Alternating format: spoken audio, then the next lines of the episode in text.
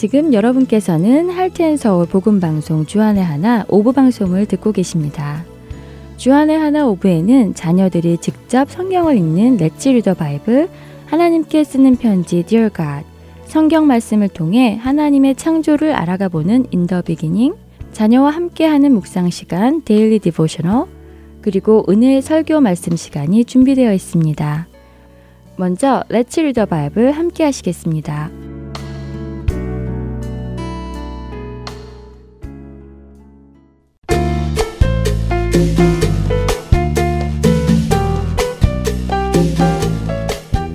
애청자 여러분 안녕하세요. Let's Read the Bible 진행의 함혜진입니다. 우리 삶에서 하나님의 뜻이 이루어질 때 어떤 모습으로 일어날 것이라고 여러분은 생각하시나요? 예를 들어 아주 힘든 일이 생겼다고 가정해 볼까요? 그 문제가 잘 해결되는 것이 하나님의 뜻일까요? 아니면 그 힘든 일이 더 힘들어지는 것이 하나님의 뜻일까요? 쉽게 대답이 안 나오지요? 그런데 대부분의 우리는 하나님이 우리를 위해 일해 주시면 모든 일이 다 잘 되어야 한다고 생각합니다. 어려운 일이 하나도 없어야 하고, 어려운 일이 있다 해도 빨리 그 문제가 잘 해결되어야 하고, 내가 성공하고 잘 되어야 한다고 생각하지요. 물론 그럴 수도 있습니다.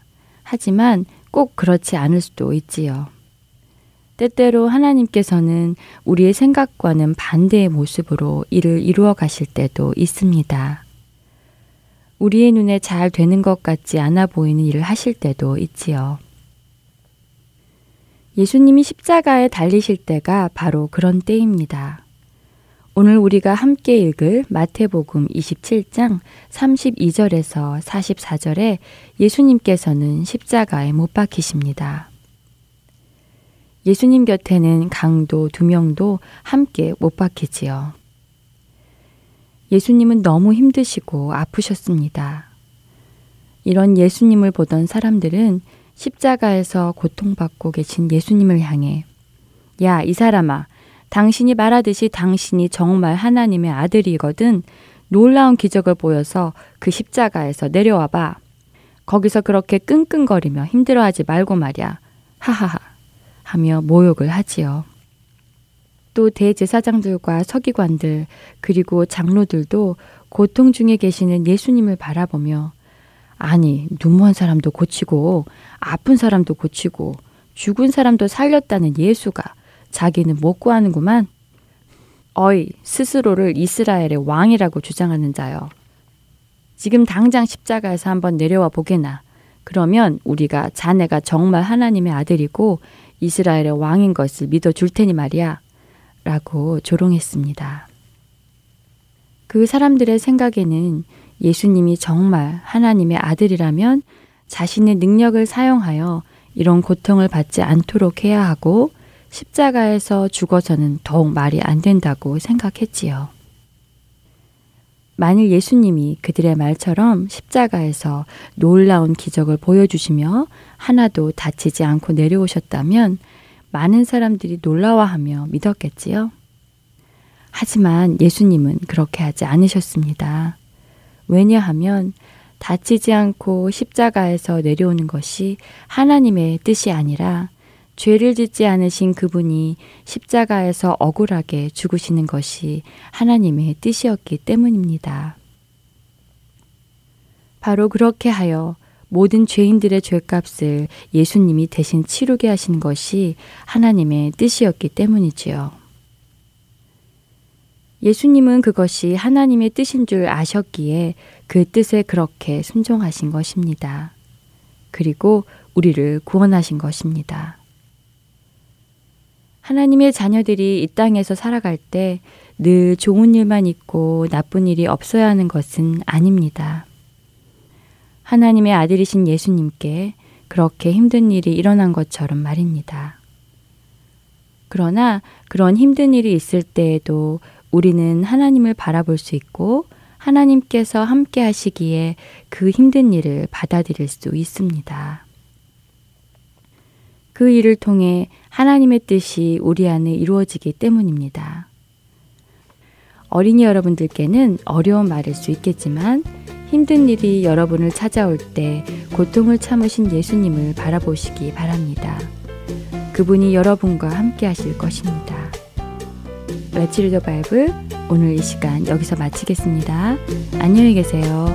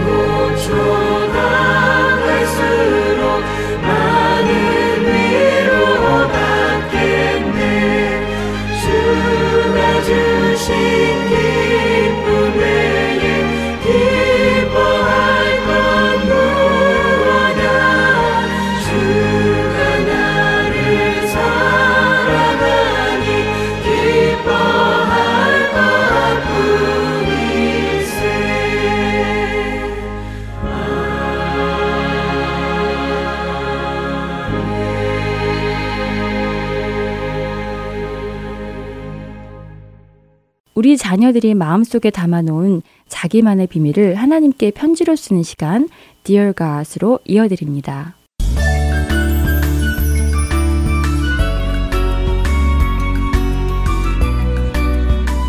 사랑하는 하나님, 하나님도 기억하시죠?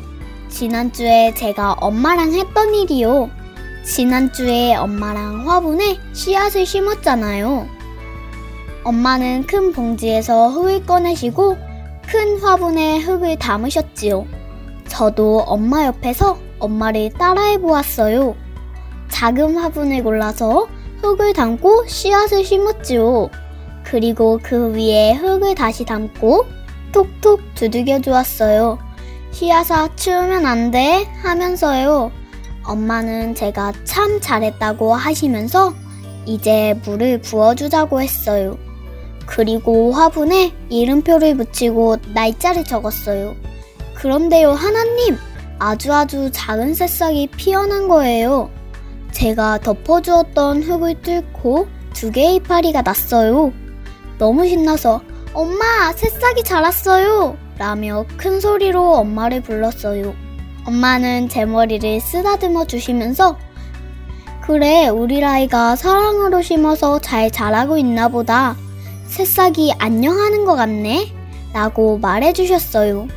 그러면서 엄마는 새싹이 자라기 위해서는 흙도 필요하고 햇빛도 필요하고 물도 필요하고 그리고 사랑도 필요하다 하셨어요. 꼭 하나님이 저를 보살피는 것 같지요. 엄마는 하나님은 제가 필요한 것을 다 알고 계신다고요. 사랑도 주시고 다른 필요한 것도 주고 계시다고 하셨어요. 그래서 엄마는 그냥 저는 하나님을 바라보며 자라기만 하면 된대요. 새싹이 물을 먹듯이 저도 편식하지 말고 밥도 잘 먹으면서 자라기만 하면 된다고 하셨어요. 하나님, 새싹이 태어나서 너무 기뻐요. 다음 주는 얼만큼 더 자라있을지 기대돼요. 그리고 하나님, 저에게 필요한 것을 다 채워주셔서 감사해요. 새싹이 자라는 것처럼 저도 쑥쑥 자랄게요. 오늘도 저에게 맛있는 밥을 주시고, 햇빛도 주시고, 간식도 주셔서 감사해요. 내일 또 일기 쓸게요. 하나님, 안녕히 계세요.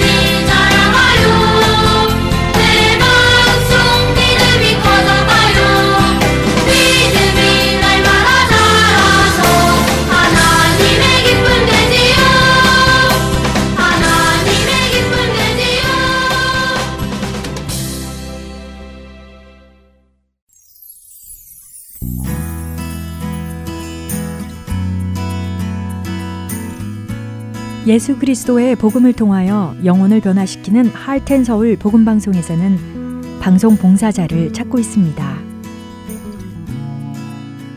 영혼을 살리고 세우는 방송을 만들기 위해 방송 제작 봉사, 아나운싱 봉사, 편집과 번역 봉사 등 방송 제작에 관련된 봉사에 참여하실 분들은 할텐 서울 방송사 전화번호 602-866 8999로 연락 주시기 바랍니다.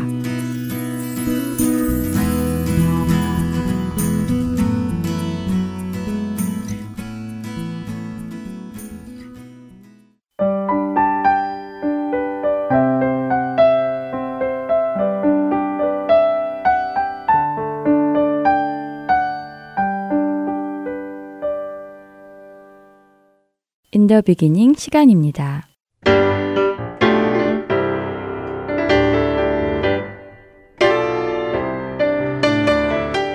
여러분 안녕하세요. 여러분과 함께 하나님의 창조를 생각해보는 프로그램 In the Beginning 진행의 박윤규입니다. 태초에 하나님께서 천지를 창조하셨다는 창세기 1장 1절의 말씀에서 창조라는 단어는 바라라는 히브리어로 아무것도 없는 것에서 무엇을 만들어낸다라는 의미라고 지난 시간에 말씀드렸습니다. 그렇기에 창조를 할 수 있는 분은 하나님 외에는 없으십니다. 발견가는 원래 있던 것을 찾아내는 사람이고 발명가는 있던 것들을 이용하여 새로운 무언가를 만들어내는 사람입니다. 하지만 이들은 항상 그 무언가가 있어야 가능합니다. 아무것도 없다면 찾을 것도 없고 새로운 무언가를 만들 재료도 없죠. 오직 하나님만이 창조가 가능하십니다. 그렇기에 창조의 능력이 없는 인간의 한계로 하나님의 창조를 하나님 없이 가능하다고 설명해 보려는 시도는 불가능한 일입니다.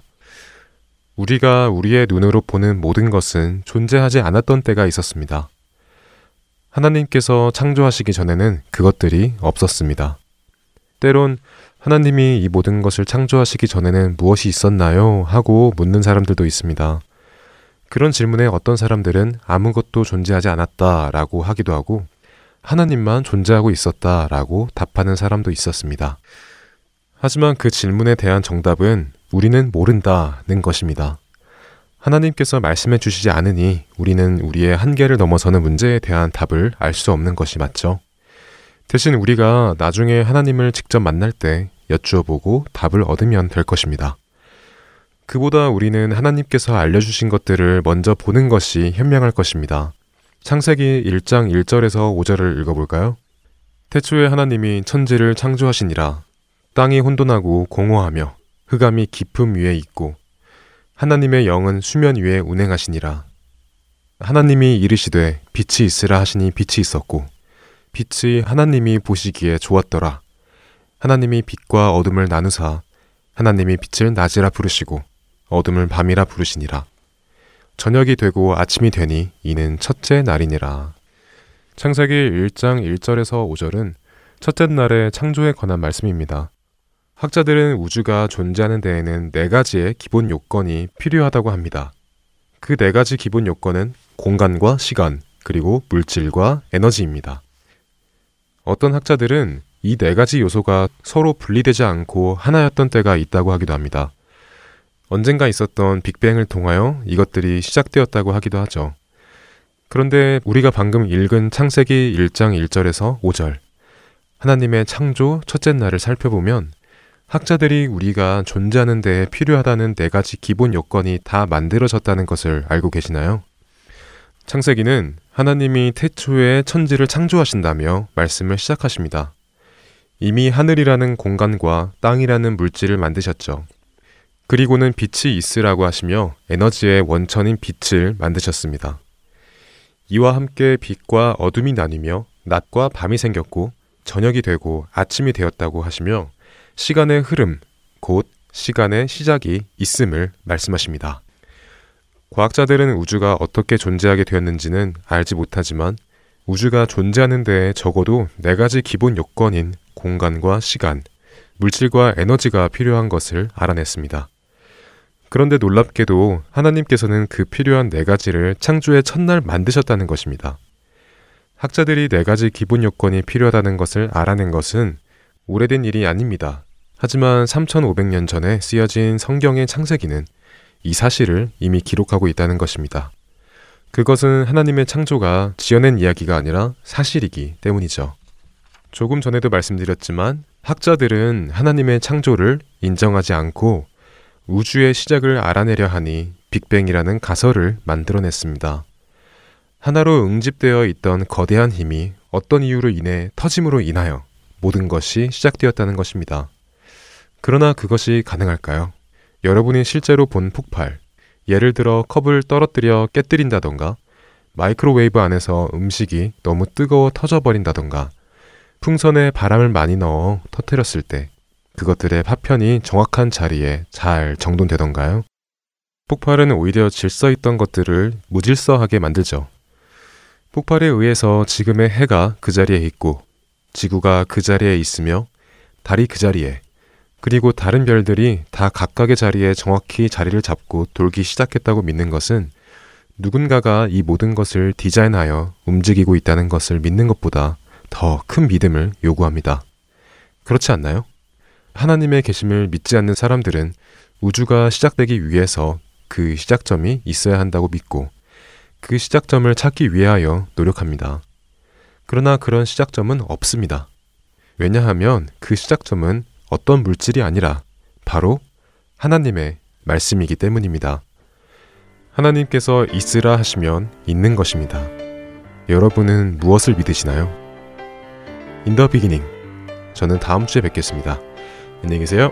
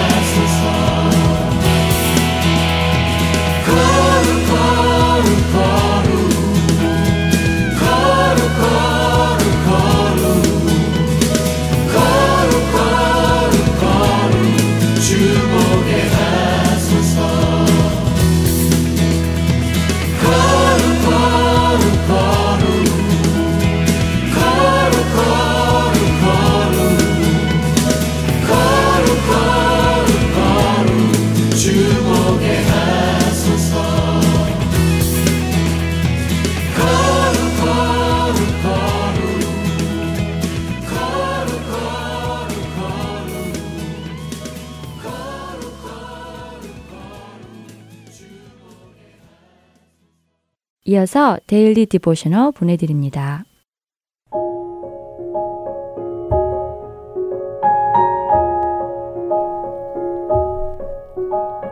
애청자 여러분 안녕하세요. Daily Devotional 진행의 최소영입니다. 2019년에 새로 시작한 Daily Devotional은 자녀들과 함께 묵상하는 시간입니다.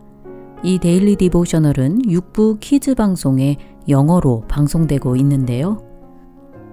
6부 어린이 영어 방송에는 월요일부터 금요일까지 매일 한 편씩 묵상하실 수 있게 총 5편이 준비되어 방송됩니다. 부모님을 위한 한국어 방송인 이 시간에는 5편 중 한 편만 선정하여 내용을 설명해 드립니다.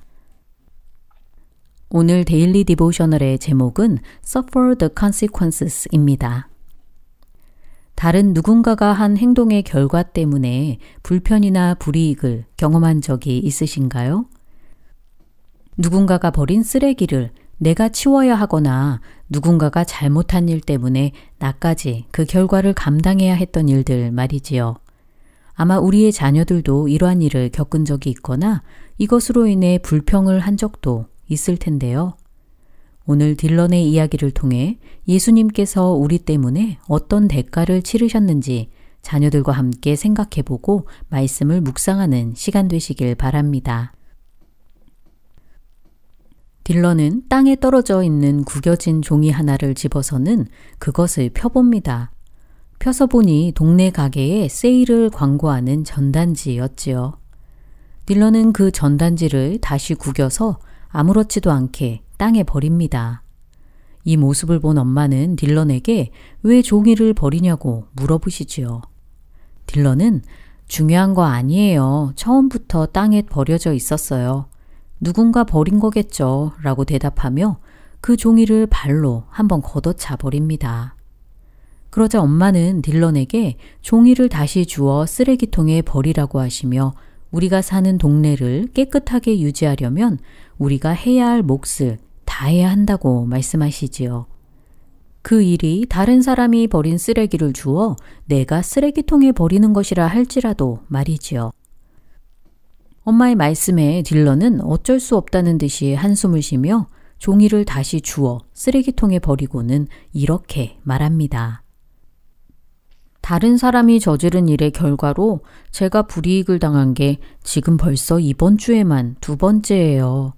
어제도 동생들이 공원에서 말을 안 듣고 고집을 피우는 바람에 저까지 집에 일찍 와야 했잖아요. 딜런의 말에 엄마는 그래, 그런 것 같구나. 그런데 생각해보면 딜런, 내가 버린 쓰레기를 다른 누군가가 주워서 쓰레기통에 버린 일도 있단다. 나도 가끔 너가 먹고 버린 사탕 껍질을 주워서 버려야 했던 적도 있거든. 게다가 전에 한번 너가 한 어떤 행동 때문에 밖에서 다들 재밌는 시간을 보내다가 다 중단하고 일찍 집에 와야 했던 일도 기억나는구나. 딜런, 자신은 죄가 전혀 없는데 다른 사람들이 저지른 일 때문에 고통받으셔야 했던 분은 딱 한 분 뿐이란다. 그분이 누군지 아니? 엄마의 질문에 딜런은 조심스럽게 예수님이 아니냐고 대답합니다.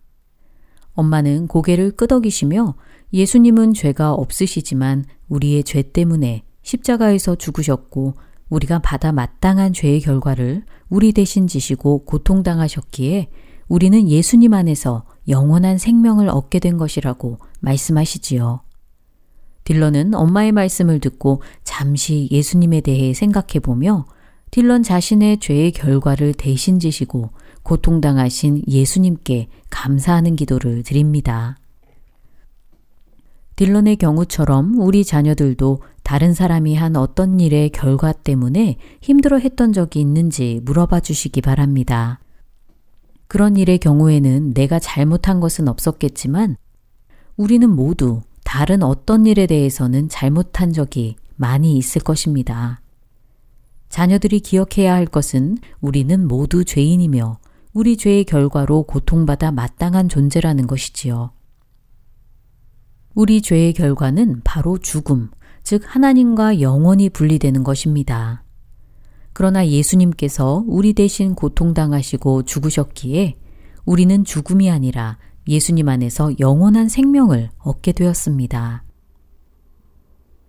이 복음을 자녀들에게 다시 한번 들려주시고 죄의 삯은 사망이요 하나님의 은사는 그리스도 예수 우리 주 안에 있는 영생이니라 라고 하신 로마서 6장 23절 말씀을 함께 묵상하시기 바랍니다.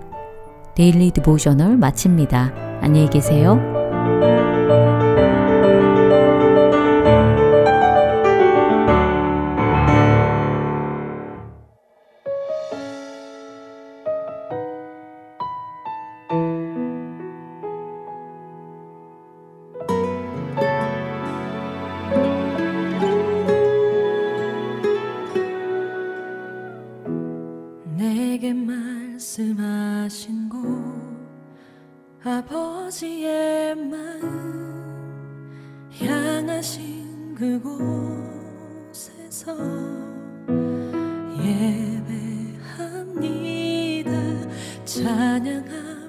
찬양합니다. 그곳에서 그 땅을 만드신 분은 성령의 바람 나의 눈을 적시네. 내 노래 주를 예배하네. 하늘 가득히 주의 영광 선포되네 주님 그 땅 회복시키시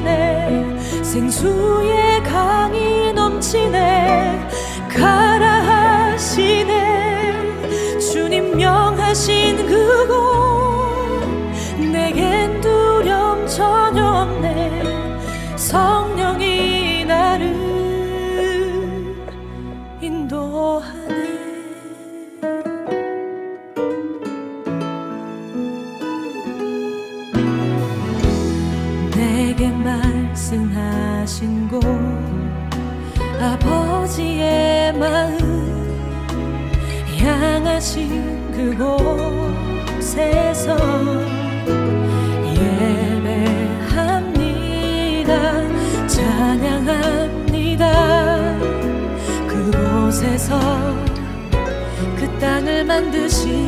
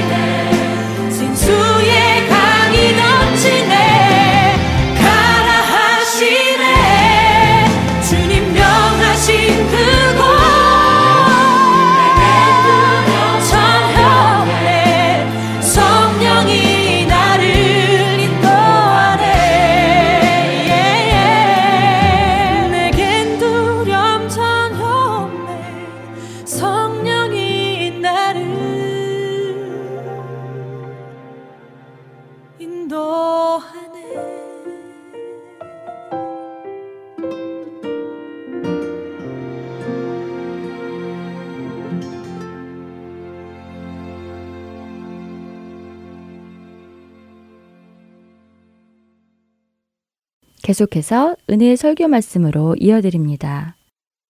오늘은 아틀란타 한비전 교회 이요셉 목사님께서 빌립보서 3장 10절에서 21절의 본문으로 표대를 향하여 달리는 인생이라는 제목의 말씀을 전해 주십니다.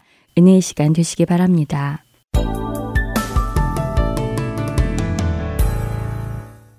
오늘 본문이 이렇게 시작합니다. 내가 그리스도와 그 부활의 권능과 그 고난에 참여함을 알고자 해그 죽으심을 본마다 어떻게 해서든지 죽은 자 가운데서 부활에 이르려 한다. 12절입니다. 3장 빌립보서 내가 이미 얻었다 함도 아니요 온전히 이루었다 함도 아니라 오직 내가 그리스도 예수께 잡힌 바 된 것을 잡으려고 달려가노라. 13절 형제들아 나는 아직 내가 잡은 줄로 여기지 아니하고 오직 한일 곧 뒤에 있는 것은 잊어버리고 앞에 있는 것을 잡으려고 14절 표대를 향하여 그리스도 예수 안에서 하나님이 위해서 부르신 부르심의 상을 위하여 달려가니라. 15절 그러므로 누구든지 우리 온전히 이룬 자들은 이렇게 생각하시니 만일 어떤 일로 너희가 달리 생각하면 하나님이 이것도 너에게 나타내시리라. 16절입니다.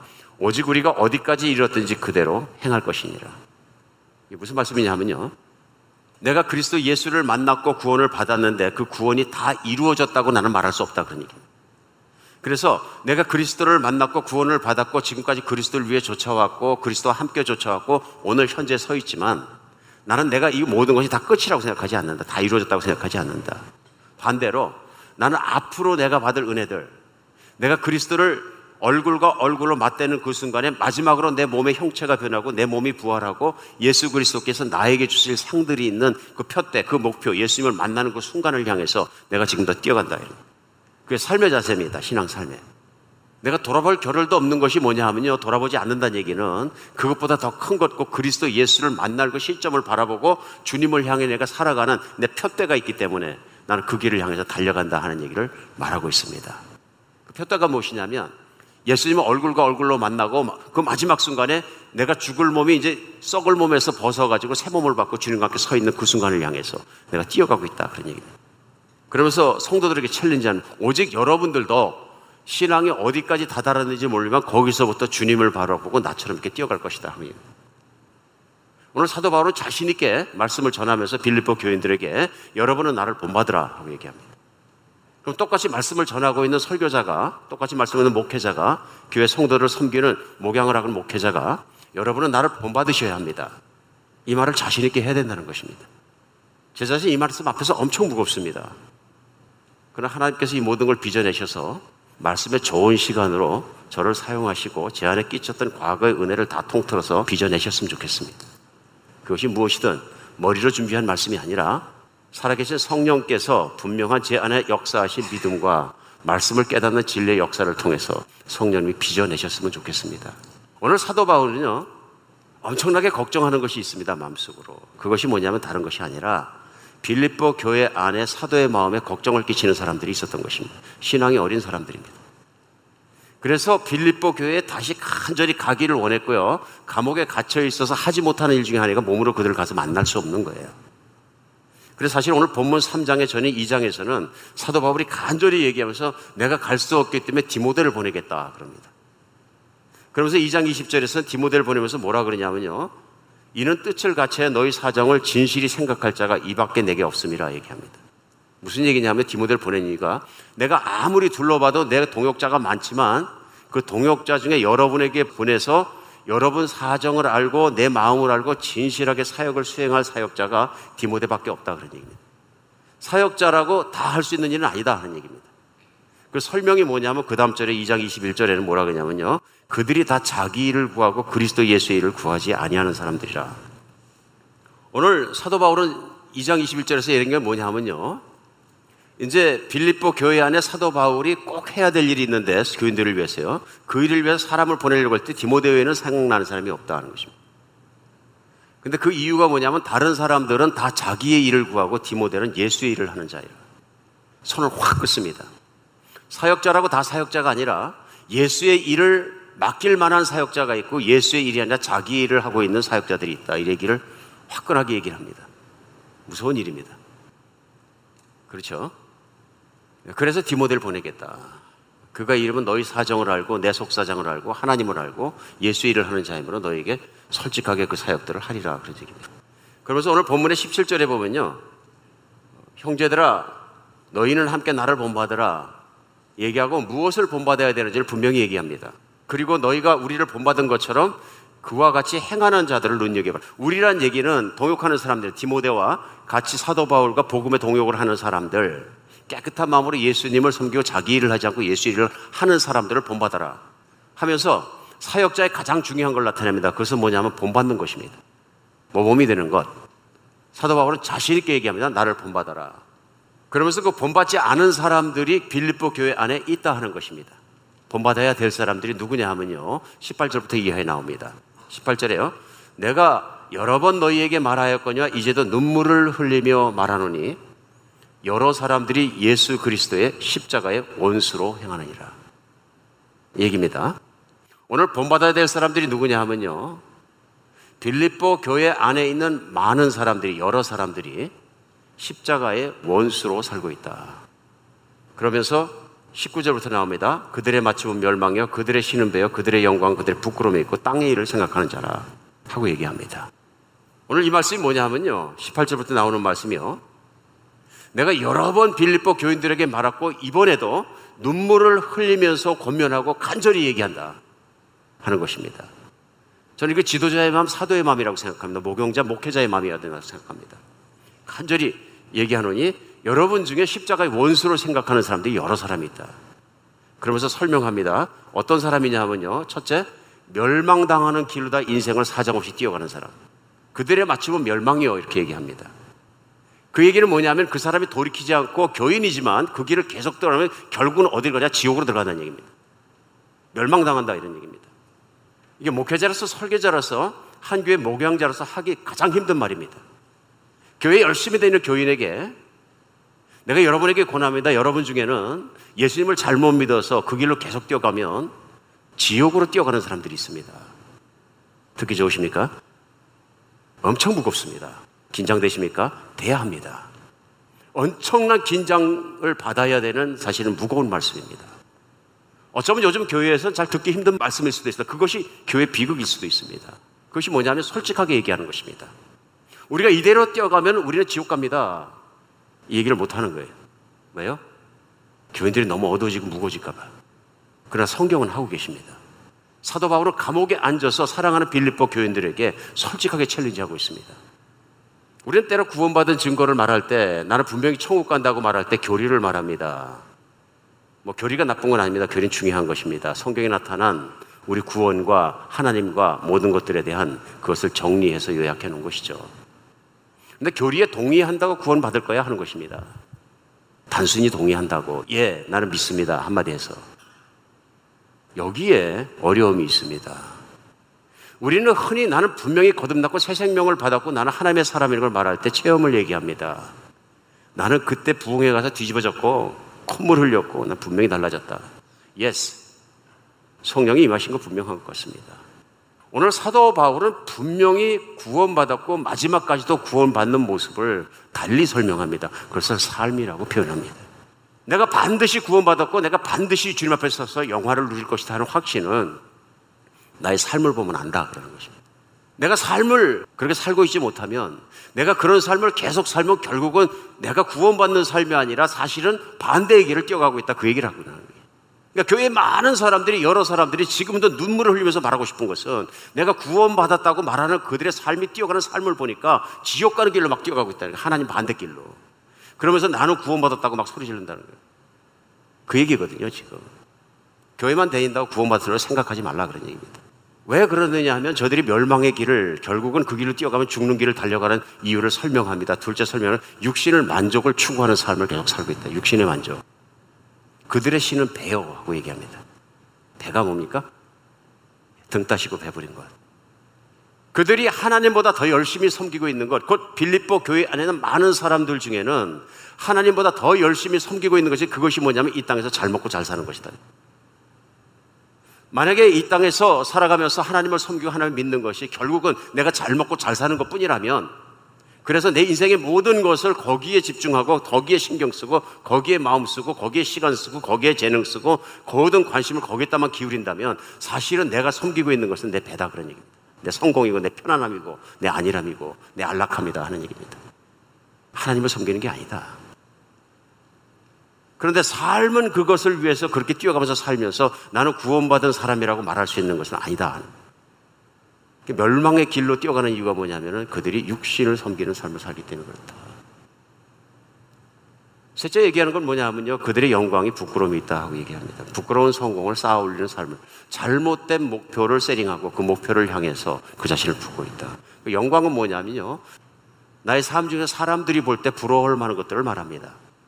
남들보다 부자가 된 것, 남들보다 지식이 많아진 것, 남들보다 명예가 많아진 것, 남들보다 많이 쌓아놓은 것을 얘기하는 것이요. 그것이 영광인 거죠. 근데 그 영광이 그리스도의 영광, 하나님의 영광을 쌓은 것이 아니라 자기의 영광을 쌓았다. 결국 인생 중에 추구하고 쫓아가고 힘혈을 기울이는 것이 뭐냐면 자기의 영광을 위해, 자기의 성공을 위해, 자기의 나타남을 위해, 자기 것을 위해 쌓는 인생을 살면 죽는다는 얘기입니다. 부끄러운 성공이라고. 그들의 영광이 부끄러움에 있다. 결국은 그들이 그것을 쌓았기 때문에 하나님 앞에 가서 예수님께서 딱 섰을 때 내가 나를 따라오지 않고 네 영광을 따라 네 것을 위해, 네 배를 위하고 내 모습을 쌓고 네 명예를 추구하고 내 것을 위해 살았다는 얘기입니다. 무서운 말씀이죠. 뭘 말하고 있습니까? 체험과 교리를 말하고 있지 않고요. 삶을 말하고 있습니다.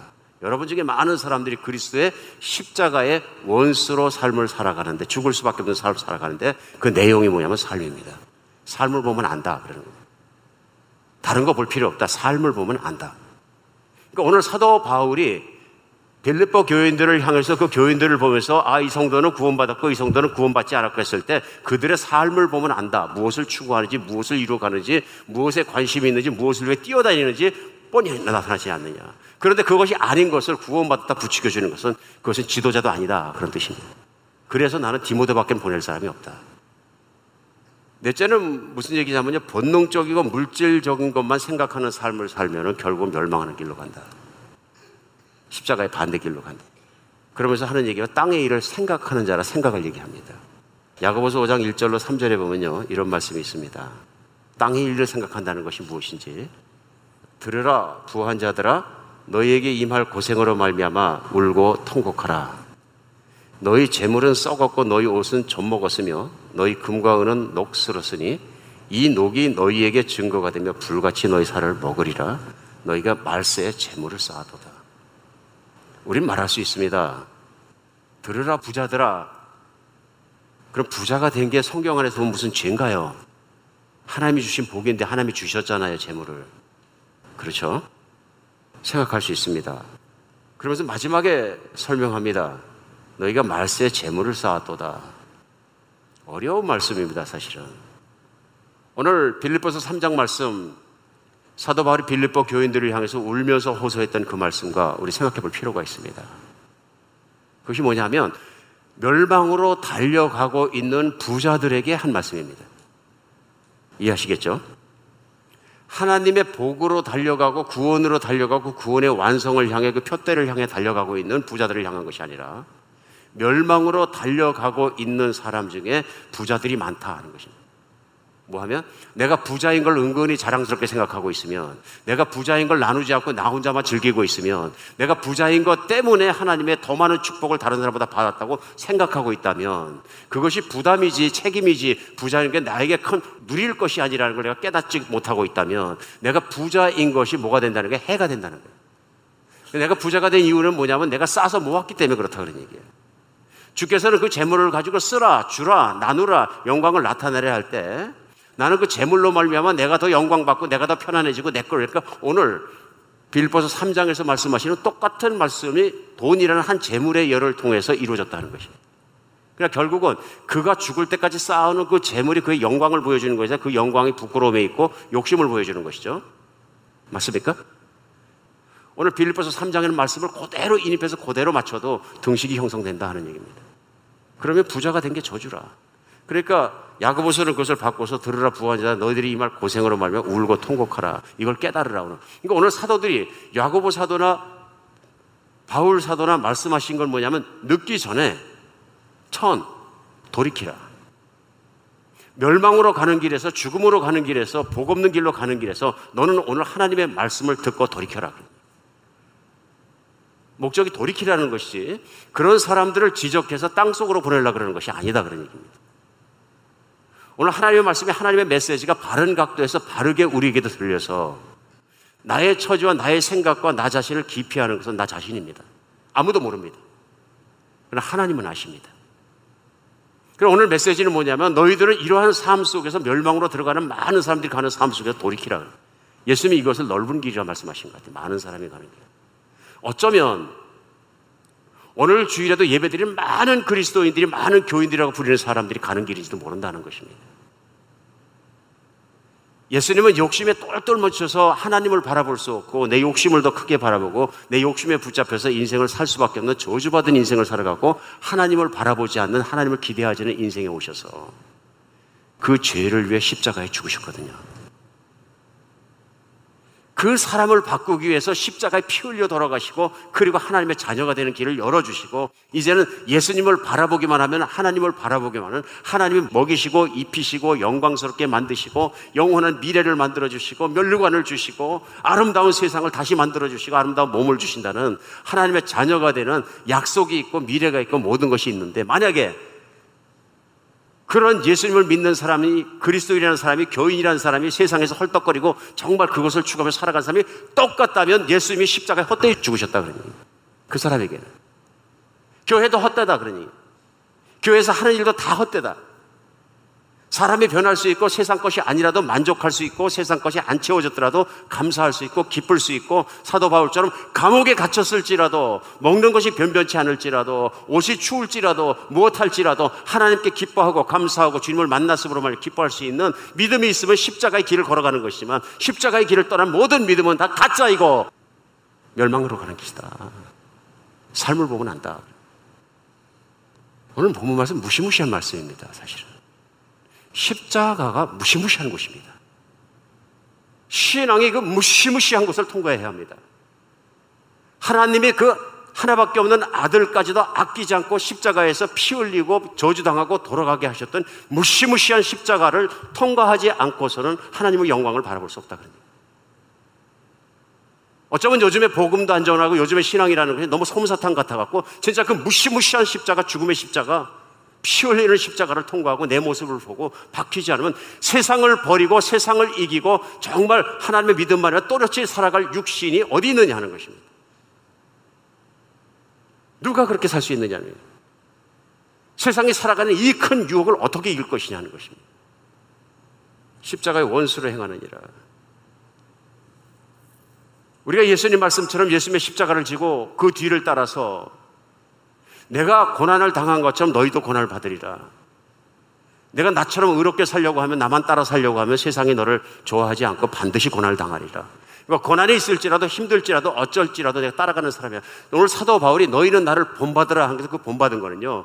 내가 얼굴이 평화롭고 거룩하게 생기지 않았느냐? 닮아라. 이런 간지러운 얘기가 아니라는 얘기입니다. 내가 예수 그리스도의 십자가를 분명히 통과했고 그분을 만났고 그분이 나의 주인이고 그분의 복음을 전하기 위해서 죽더라도 핍박받더라도 너 그렇게 뛰어가다가 결국은 죄도 없이 감옥에 갇히지 않았느냐. 여러분은 감옥에 갇힌 지도자를 부끄럽게 생각하지 말고 그건 세상적인 것이라. 나는 나 자신이 감옥에 갇힌 걸 자랑스럽게 생각한다. 내가 예수를 믿었기 때문에 믿는 증거가 내게 있지 않느냐. 핍박받는 거 아니냐. 나는 죄가 없다. 그러나 예수님을 전한 죄밖에 없다. 예수로 말미암아 핍박을 받다면 내 몸에 있는 내 삶에 내 감옥에 있는 게 모두 다 영광이 아니냐. 여러분도 나를 본받으라. 그리고 나같이 사는 사람 다 본받으라. 오늘 말씀의 강단에서 설교자가 사도 바울처럼 복음 하나 생각하고 복음을 따라가고 복음 때문에 고난받고 복음 때문에 살았다면 여러분은 나를 본받으세요. 그 얘기 할 수 있습니다. 세상을 따라가셔서는 안 됩니다. 복음 하나 때문에 사셔야 됩니다. 이 얘기 자신있게 할 수 있는 거죠. 그것이 뭐 고매한 성품 가지고 얘기한다면 얼마나 힘든 얘기였습니까? 나중에 죽기 전까지 가서 완성돼야 되는 것인데. 오늘 그 얘기가 아니고요. 삶의 태도를 얘기하고 있습니다. 나는 고난을 받아도 감옥에 들어가도 심지어는 죽을지라도 나는 복음을 위해 살겠다. 내가 평생에 추구하는 것은 예수님의 복음 그것을 전하는 것은 그게 표대입니다. 오늘 우리가 돌이켜 신앙이 무엇인지 예수 그리스도의 십자가를 다시 한번 바라보면서 바른 표대가 설정되는 바른 인생의 표대가 잡히는 그런 주일이 되었으면 좋겠습니다. 오늘 우리도 신앙생활 점검해 봤으면 좋겠습니다. 나의 삶은 무엇을 가르치고 있습니까? 나의 삶은 뭐라고 말하고 있습니까? 다른 것 필요 없습니다. 사람들 말하는 것도 필요 없습니다. 나의 삶은 무엇을 말하고 있습니까? 우리에게 가장 중요한 건 사도 바울이 말씀하시는 것처럼 예수님을 얼굴과 얼굴로 보고 내가 영광스러운 몸을 다시 만난 영광스러운 그 순간이거든요. 이게 표대입니다. 나는 내가 바라봐야 할 그 표대가 있습니까? 나는 얼마나 천국에 대해서 생각하고 나는 현실의 문제를 떠나서 예수님을 임재 앞에 그 얼굴을 보면서 내가 영광의 몸을 받는 것을 내가 기대하고 생각하며 그 모습을 향해서 뛰어가고 있습니까? 나의 표대가 있습니까? 오늘 사도 바울은 과감하게 자신의 삶을 본받으라고 얘기하면서 자기의 표대를 얘기합니다. 부르심의 상을 위해서 살라. 14절에 나옵니다. 표대를 향하여 그리스도 예수 안에서 하나님을 위해서 부르신 부름을 상을 위해서 달려가노라. 내가 이루었다는 것도 아니고 다 잡았다는 얘기도 아니고 과거를 돌아보지도 않고 오늘을 보지도 않는 것은 그리스도 예수께서 나를 부르신 그 사명에 그 일을 마무리하고 주님 앞에 서는 주님의 칭찬이 있는 그 순간을 바라보며 나는 지금도 뛰어간다. 내가 감옥에 있지만 그래서 나는 기쁘고 그래서 나는 흔들리지 않고 그래서 나는 여러분에게 본받으라고 얘기할 수 있다. 내 처지와 상황과 그런 걸 보지 말고 내가 달려가고 있는 길을 알아라. 나는 빌보에 있는 모든 교인들도 나와 같은 길을 뛰어가기를 원한다. 믿으십니까? 우리 인생의 표대를 확인해 봐야 됩니다. 나는 표대가 있는가? 난 무엇을 위해 살고 있는가? 무엇을 위해 마음 쓰고 무엇을 생각하고 무엇을 이루려 하고 어디를 뛰어가고 있는가? 그것이 없다면 우리 끝난 인생입니다. 만약에 내게 표대가 분명하게 있다면 그리스도인에게는 은퇴라는 것이 없는 거죠. 언제가 은퇴예요? 예수 그리스도를 만나서 얼굴과 얼굴로 보고 면류관을 쓰고 주님으로 말미암아 영광스러운 모습 변하고 몸이 변하는 그 날이 우리 은퇴하는 날이죠. 무엇으로부터? 복음을 전하고 이 땅 가운데 내 소원같이 하나님을 위해서 그 나라가 임하길 기도하고 하나님을 바라고 내가 정말 이 땅 가운데 아무리 구차하게 살거나 힘들게 살지라도 그분을 위해서 뛰어가고 그분이 나의 주인인 것을 분명히 하고 뛰어가는 인생을 살고 마지막 날을 생각하면서 살아가는 모습을 말하는 것입니다. 푯대를 바로 붙잡는 여러분과 제가 됐으면 좋겠습니다. 우리 인생이 끝날 때 우리가 마지막을 고할 때 개인적으로 뭐가 남습니까? 육신 남습니까? 네, 남겠죠? 오래 갑니까? 예, 화장터에 들어가면 15분? 땅에 묻히면 10년이면 다 썩어버리죠. 형체를 알아볼 수 있는 흐물흐물 다 썩어버리죠. 구할 게 뭐 있습니까? 내 안에 계시고 나를 살리시고 나와 함께 죽으시고 나와 함께 살아나시고 나를 이끄시고 나를 영광스럽게 몸을 입혀주실 예수님밖에 남는 게 아무것도 없습니다. 나는 예수님을 믿는 이 땅에 육신으로 태어나 내 영혼이 살아나고 영원한 생명에서 하나님의 자녀가 되었다는 믿음 또렷하게 남는 것 그것 하나 외에 남는 게 뭐가 있습니까? 그거 하나면 되죠. 인간으로 태어나서 세상에 와서 그 진리 하나 붙잡고 그 영원함 하나 붙잡았으면 수지 맞고 다 된 것이죠. 만약에 그래서 우리가 예수 그리스도의 부활과 그분의 정말로 십자가의 죽으심으로 만족하지 못한다면 이 세상에서 우리를 만족할 수 있는 것은 아무것도 없습니다. 우리가 표대를 바라보는 것, 특별히 부활의 영광과 주님을 바라볼 수 있는 여러분과 제가 되었으면 좋겠습니다. 그래서 3장 오늘 마지막 절은 이렇게 챌린지합니다. 이제 멸망의 길을 가던 길에서 돌이켜서 살아가야 될 길이 20절이에요. 그러나 우리의 시민권은 하늘에 있는지라 거기로부터 구원하는 자고 주 예수 그리스도를 기다리노니 그는 만물을 자기의 복종하게 하실 수 있는 자의 역사로 우리의 낮은 몸을 자기의 영광의 몸의 형체와 같이 변하게 하시리라. 예수님을 바라보는 겁니다. 주 예수 그리스도를 기다리노니 우리 주님의 재림을 얼마나 기다리냐 하는 것입니다. 우리 바른 신앙은 주님을 향한 그런 믿음은 세상을 이기게 합니다. 육신을 이기게 하고 욕망을 이기게 합니다. 우리가 그래서 그리스도로 말미암아 십자가의 능력으로 말미암아 부활의 능력으로 말미암아 믿음으로 말미암아 세상과 욕망과 마귀와 그런 것들을 이기지 못한다면 그 능력이 믿음으로부터 나오지 못한다면 우리의 신앙생활은 돌이켜야 한다. 변화가 필요하다. 내 삶이 달라져야 된다. 오늘 얘기하고 있습니다. 마지막으로 우리 점검해 봐야 돼. 현세에 너무 빠져 있지 않습니까? 현재 일어난 것에. 오늘 사도 바울이 얘기합니다. 내가 잡을 것을 보려고 표대를 향하여 미래를 보고 달려간다고 얘기하는데 우리의 문제점은 현재에 너무 쳐다보지 않습니까? 바울은 얘기합니다. 나는 이 사명을 위해서 살려고 한다. 나는 내 인생을 사용하겠다. 영생을 위해서 내 인생을 투자하겠다. 결승선을 넘을 때까지 나는 내가 즐기는 모든 일을 잃어버리고 내 주위를 돌아보지 않겠다. 그게 오늘 본문 말씀에 나온 것을 쉽게 축약한 것입니다. 나는 육장선수 같다. 그 순간 주님 앞에 서는 순간에 모든 것이 내가 보게 되고 이루어질 것이다. 이런 나의 뛰어가는 삶을 보고 여러분 내 삶을 본받으라. 로프가 길다란 끝이 없는 로프가 있다고 한번 생각을 합시다. 저는 집에 찾다 보니까 그만한 로프가 없는데요. 제 집에 가지고 있는 예를 들어서 로프가 너무 길어가지고 지구를 한 서너 바퀴 돌았다고 생각합시다. 차로 끌고. 그리고 그 끝을 끌고 제가 이 앞에 왔습니다. 그 로프 끝에다가 요만큼 빨간색으로 칠해가지고 들고 있습니다. 얘기할 수 있습니다. 여러분과 제가 살고 있는 세상에 사는 삶의 기록지가 요만합니다. 영원한 기록지가 예를 들면 지구를 몇 바퀴 돌고 도는 로프의 기록지와 똑같다. 그러면 요만한 땅의 삶이 중요합니까? 나머지 긴 삶이 중요합니까? 현세에 초점을 맞추고 사는 것은 마치 맨 끝에 있는 로프 끝자락을 붙잡고 그것만 쳐다보는 것 똑같습니다. 그러므로 우리는 시각을 예수 그리스도를 바라보라. narrow-sighted. 세상을 살다 보면 시각이 얼마나 좁아지는지요. 그냥 세상 그 중에서 내가 하고 있는 일, 그 중에서 내가 보고 있는 건 나밖에는 보지 못합니다. 얼마나 작아지면 나중에 나밖에는 보지 못합니다.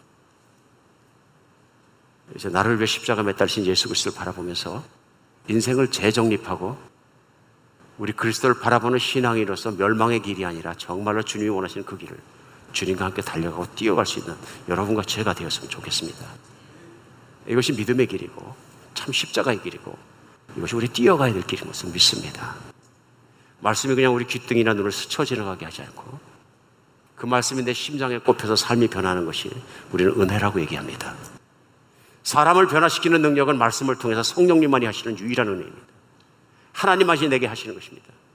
우리는 어저께까지도 멸망의 길을 달아왔다 할지라도 오늘 하나님의 말씀 속에 반응에 내가 돌이켰을 때는 오늘 그 귀한 길을 사도 바울과 같이 뛰어갈 수 있다 하는 것입니다. 이것이 하나님의 가능성입니다. 오늘 우리가 말씀이 스쳐 지나가는 것에 내가 삶을 되돌아보고 돌이키는 시간이 되었으면 좋겠습니다. 그래서 하나님의 길 속으로 뛰어들어가십시다. 저도 그 길을 뛰어갈 것입니다. 바른 복음과 복음의 삶을 통해 그 길을 뛰어가는 여러분과 제가 되었으면 좋겠습니다. 세상에서 얘기하고 있는 많은 교회들에서 일어나는 문제들이나 뭐 위선이나 기타들이나 목회자가 받아야 되는 화살이나 그런 것들 말하지 않겠습니다. 그러나 중요한 것은 오늘 우리가 돌아설 수 있다는 것입니다. 오늘 우리가 주님을 바라보고 오늘 처음 십자가에서 주님을 뜨겁게 두렵게 기쁨으로 만났던 사람처럼 그 안을 다시 통과하면서 돌아가는 여러분과 제가 됐으면 좋겠습니다. 기도하겠습니다. 예, 하나님, 하나님 시간 성령의 임재하심 가운데 우리 주님이 바라보신 눈길을 마치 마지막 날에 주님 앞에 서서 내가 주님 앞에 서 있는 것처럼 느낄 수 있도록 도와주시옵소서. 내가 오늘 주님 앞에 선다면 나의 삶이 나의 모습이 어떤 모습인 것을 주님 앞에 깨닫게 도와주시옵소서. 하나님 그래서 오늘 깨닫는 것을 그냥 서 있지 않고 주님이 기뻐하시고 내게 복된 삶으로 돌아서게 해주시고 그렇게 주님에 대한 믿음과 생각과 마음으로 가득 차게 해주셔서 오늘 그 순간을 향해 우리 마음이 우리 삶이 돌아서게 하여 주시옵소서. 그리스도 예수 이름으로 기도합니다.